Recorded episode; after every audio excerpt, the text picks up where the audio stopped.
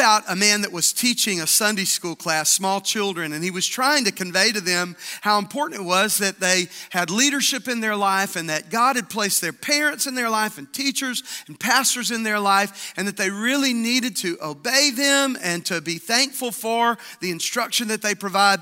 And he took them to a passage of scripture that illustrates the fact that God calls us his sheep, right?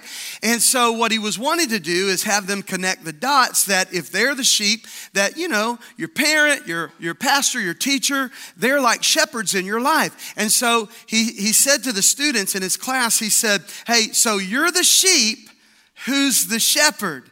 He's expecting them to point to him, but instead, a little boy raised his hand and said, Jesus is the shepherd. Well, that's undeniable, right?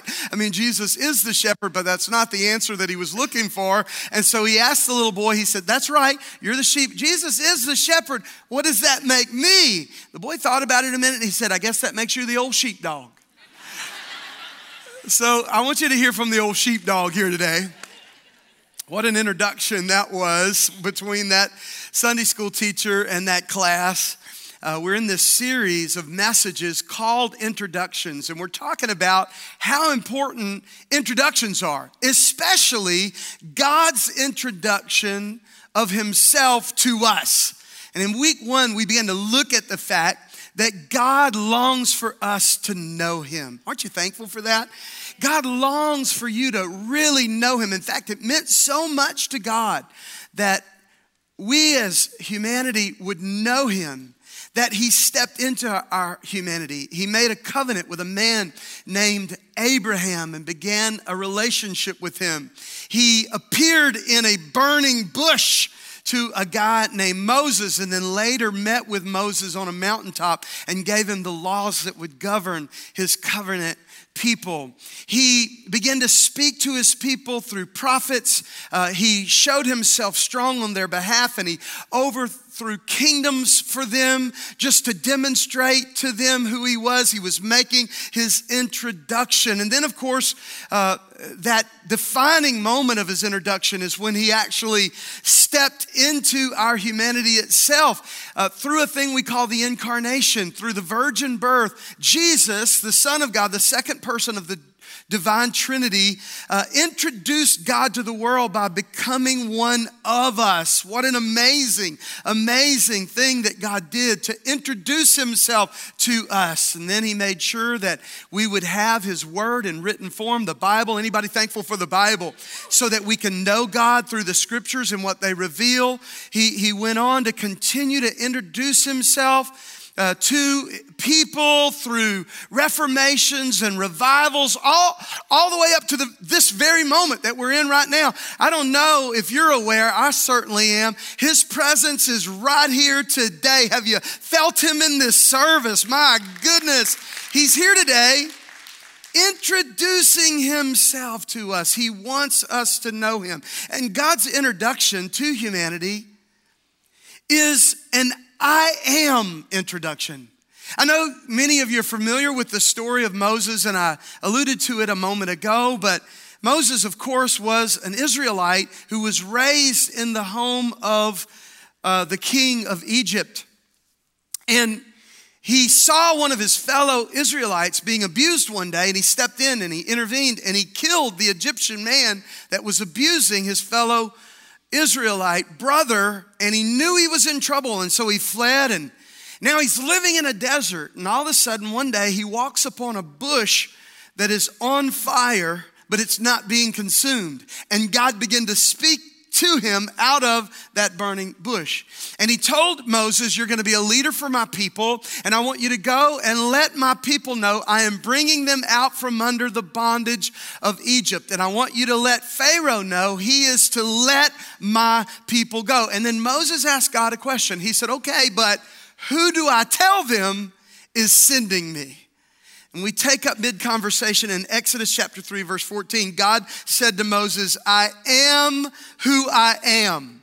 This is what you're to say to the Israelites I am has sent me to you.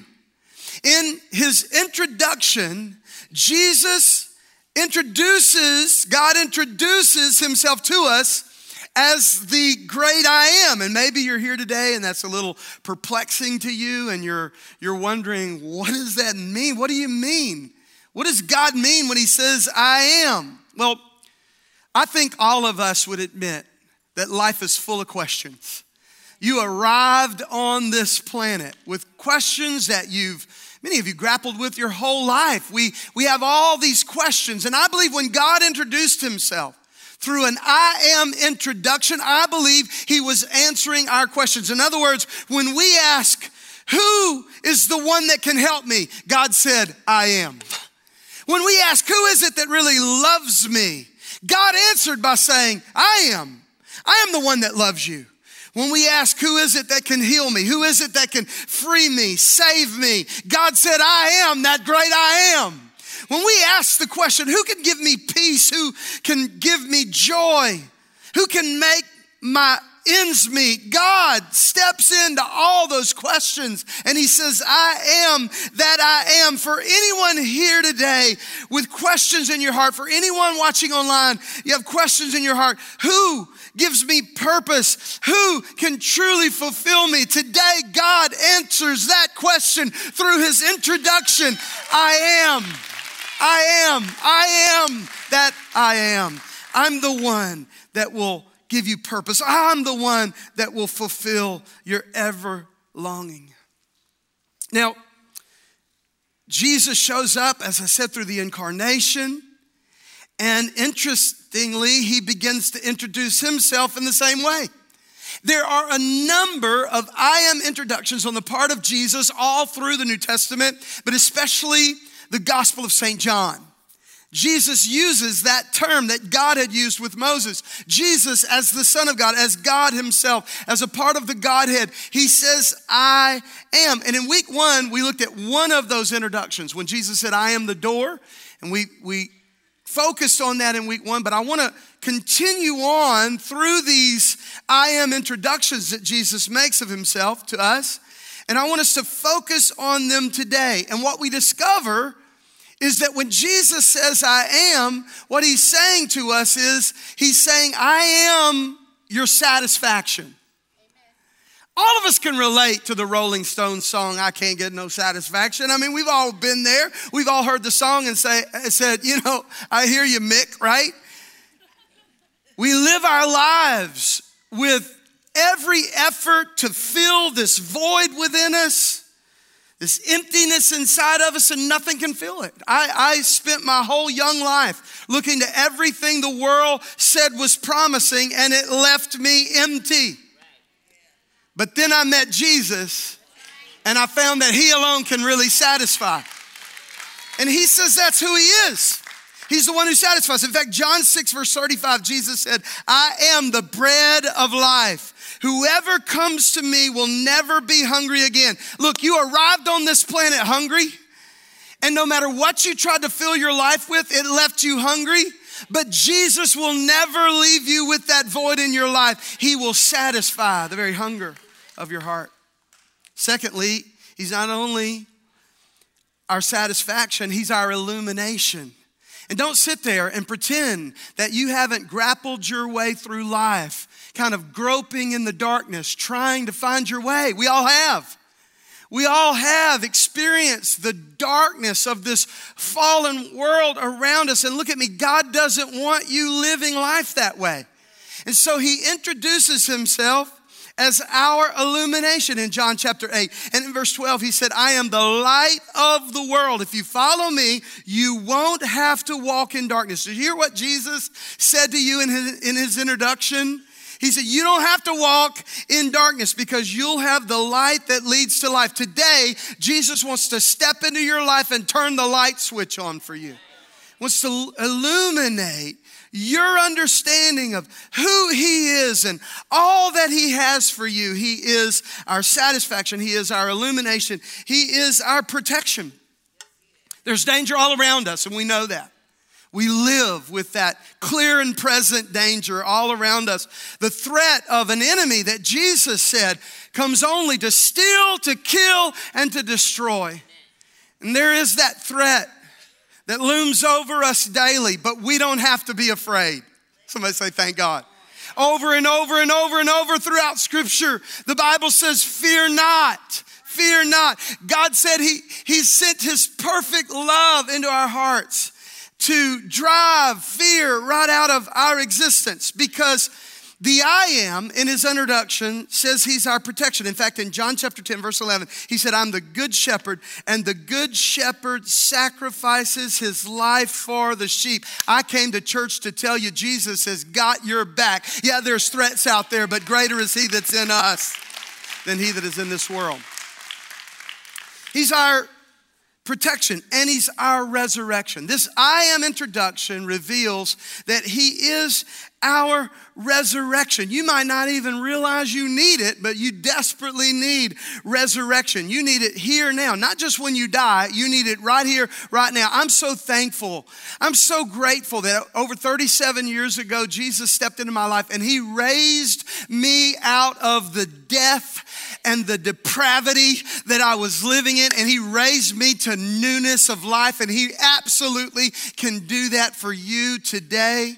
Here's what he said in John chapter 11, verse 25. He said, I'm the resurrection and the life. Anyone who believes in me will live even after dying. We all exist under the reality that one day the heart's gonna stop beating. One day the breath is gonna leave our lungs. One day this life is going to be over. But I'm so thankful as a believer in the great I am. I don't fear that. In fact, I rejoice in the reality that as I step out of this life, I'm going to step into one that is eternal, where there's a home that God has prepared for me. Where I am, He said, you may be also. Somebody say, Thank God.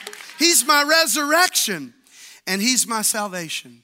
And we focused on this primarily in week one when we talked about the fact that He is the door. He's the way to the salvation that God has provided. But it's, it's, it's worth repeating here today. It's worth looking at in John chapter 14 and verse 6 as Jesus makes his I am introduction. He says this I'm the way, I'm the truth, I'm the life. Our whole world is out there looking for ways. Ways out of some circumstance they're in, ways into something they think they need or desire. They're out there looking for a way. They're out there looking for truth. Now, the way they look at it, the way our fallen world looks at it, you're going to have your truth and they're going to have their truth and he's going to have his and her, she's going to have hers. But, but they're looking for some form of truth. Nobody wants to live a lie or live under a lie. So we look for ways, we look for truth, and we definitely look for life. We try to manufacture it with all the things that, that, we, that we embrace in, in some way to find something to celebrate. But what's interesting is the great I am steps up to introduce himself to you. And he says, Look, I am the way. And I am the truth, singularly. There's not a number of truths. Jesus said, I am the way, I am the truth, and I am the life, and no man comes to the Father but by me. He is our salvation. Can I get a better amen? And then, and then lastly, we see there in John's gospel another one of these I am introductions. And Jesus introduces himself to us by letting us know he is our provision. He's our provision. All of us have needs. We live our lives with needs. It doesn't matter how much money you make. Doesn't matter how much you accumulate. Doesn't matter how much stuff you have, status you have. Come on, y'all. How many know even with all of that, our need isn't limited just to the material. People that have got all the money in the world all the status in the world are still searching for the one thing that's missing. And Jesus said, He is that one thing. He said, I am that I am. And He is our provision. And in John chapter 15, verse 5, He said, I am the vine and you are the branches. And if you remain in me and I in you, you will bear much fruit. Your life will be fruitful. He said, Apart from me, you can do nothing. God wants you to live a very productive, fulfilling, fruitful life, but that can only happen as you're connected to the great I am because He is the vine and we are merely the branches. Now, I heard a story once that I loved, and I want to share it with you. There's a missionary that was going on assignment down in South America to reach a, an unreached peoples group there in the deepest, darkest jungles of that South American terrain. Uh, he knew that he would never be able to find their village on his own, and so he hired a guide. And for the first day or so, he could pretty much see the path that they were going along. He could see a trail through that very dense, dark jungle. But after a day or so, the, the evidence of a path, a trail, began to disappear to the point that he was really growing greatly alarmed. And finally, his fear overcame him, and he, and he reached up and he tapped his guide on the shoulder. His guide turned around and looked at him. He said, I, I no longer see a trail. I, I, don't, I don't know. I can't tell where we're going. I no longer see a path. And the guide smiled real big. And he put his hand on his shoulder to reassure him. And he said this He said, At this point in the jungle, I am the path. What was he saying? I am the one with the knowledge to get you where you're going. I'm the one who's been where you've never been before, and you've got to trust me. Can I tell you that there's a God that showed up in this room today? Jesus referred to him as such. He's the Holy Spirit. And I believe that he would put his hand on the shoulder of one today that's afraid because you don't know where life is taking you, and you feel like you've lost your way and you can't see the path anymore. And I believe the Holy Spirit would smile over you in this moment and just let you know you don't have to worry about that. I am the path. I'm going to get you right where God is wanting to take you. Now, it's interesting to me that he chooses this introduction I am that I am. Because in it, I think God's I am introduction declares his existence. And once again, we're not putting on any pretense today. We came to this planet with questions. And one of those questions that all of us has grappled with at one point or another is is this all real? This, this that I've been told about a God that not only created all things, but actually cares for his creation. Is it all real? And, and I think he steps up in the introduction to answer that question. When he says, I am that I am, I think he's saying to us, I am real. I'm not just a story. I'm not just a fairy tale. I'm not just a fable. I'm not just something somebody made up to make you feel better about things. I am that I am. I am real. I exist. In Hebrews chapter 11, verse 6 says, It's impossible to please God without faith. Anyone who wants to come to God must believe that He is, must believe that God exists, and that He rewards those who sincerely seek Him. That's where faith starts. Faith starts with that belief that He is that I am, that He exists uh, without beginning, without end, that He exists in great love and compassion towards us as His creation. We must believe that. And we, we must believe that He is a rewarder of those that diligently seek Him. You know, we're, we're in an hour when the scientific community itself has reached a point of evolution where they have to concede that for the most part they have they have to concede that there's intelligent design behind everything we know in existence.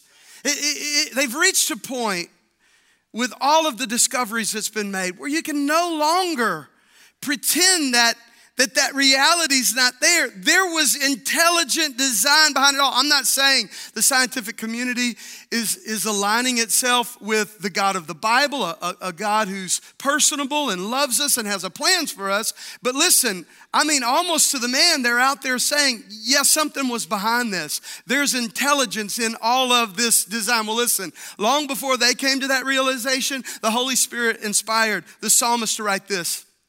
In Psalm chapter 14, verse 1, the fool has said in his heart, There is no God.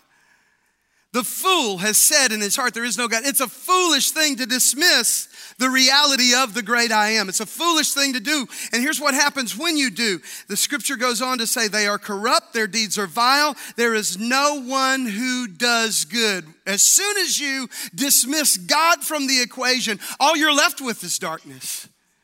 All you're left with is questions.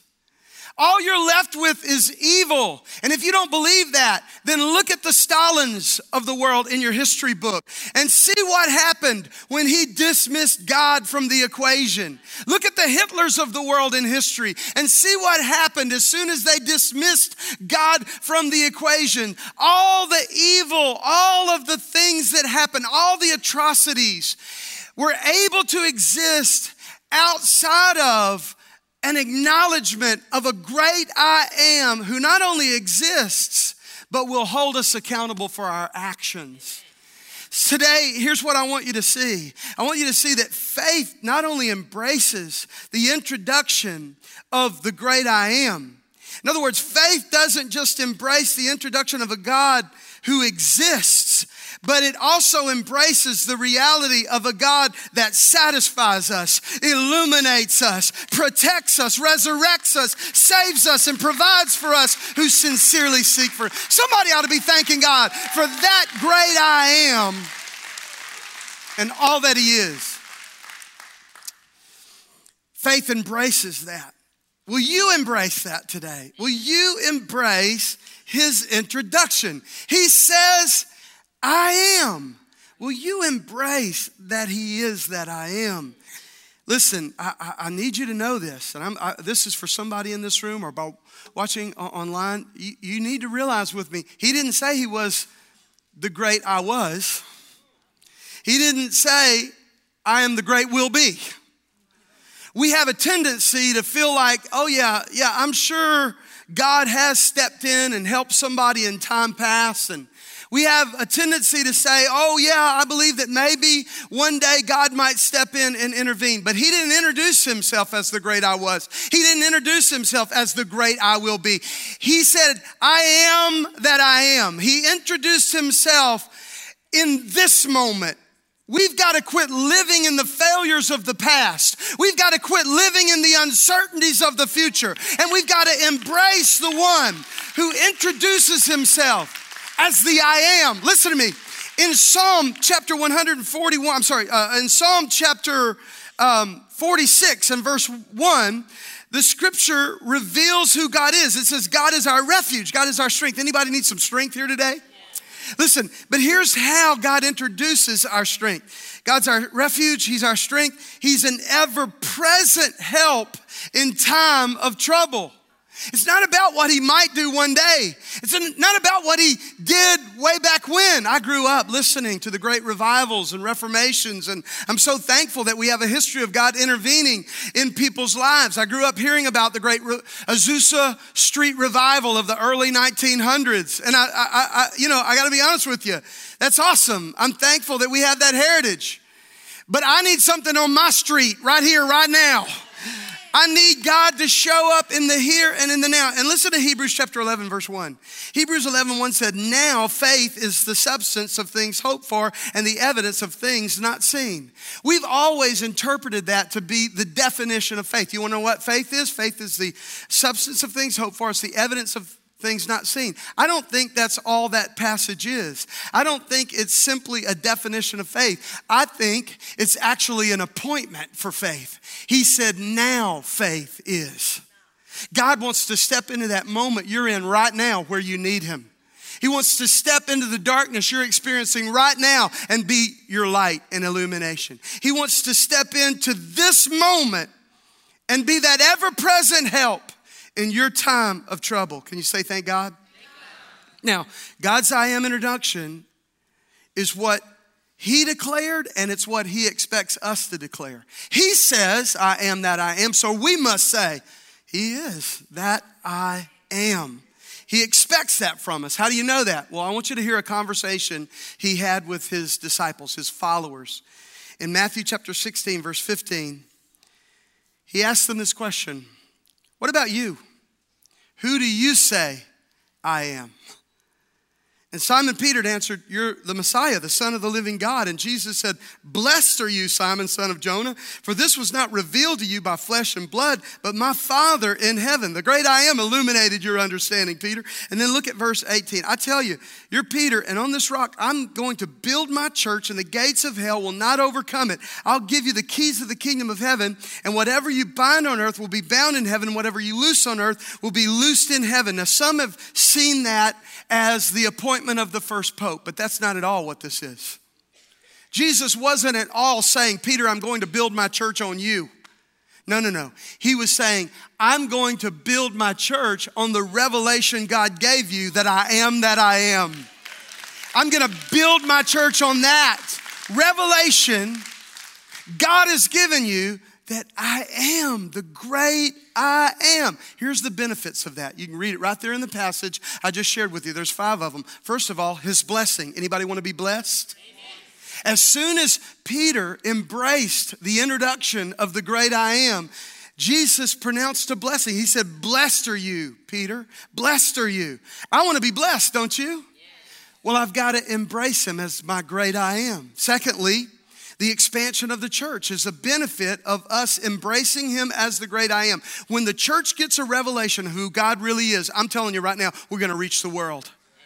And his church is going to expand, and there are going to be people lining up to get into a service like this because God, through his church, will be revealing all that he promises his illumination, his protection, his salvation, his resurrection, all those things. Number three, the demise of Satan's kingdom will be the benefit of us embracing him as the great I am. I'm telling you, as soon as we get it in our spirit, church, he is the great I am. We're going to defeat our enemy because greater is he that is in us than that one that's opposing us. I believe as the church embraces this reality of God being the great I am, we can see abortion on demand end. We can see drug trafficking and human trafficking end in our lifetime, in our culture. If we simply embrace the great I am, it will result in the demise of Satan's kingdom. He said, The gates of hell will not prevail over a church embracing the great I am revelation. Number four, the power to bind demonic agendas will be one of those benefits. He said, Whatever you bind on earth will be bound in heaven. How many know there's plenty to bind out there? And number five, will another benefit is the authority to loose heavenly provision. We'll begin to bear fruit as we loose his kingdom come. His will be done within our world. Verse 19 said, whatever you loose on earth will be loosed in heaven. I believe there is an awakening coming to the church of the Lord Jesus Christ where we fully embrace the I am introduction that is going to loose everything God has promised for this last hour. And he will pour his spirit out over all flesh and our our sons and daughters will prophesy. Our young men will see visions. Listen, He'll pour His Spirit out on handmaids and servants, and the, the power of God will move like never before. Do you want it? Do you want it? Then we must embrace, fully embrace His I am introduction.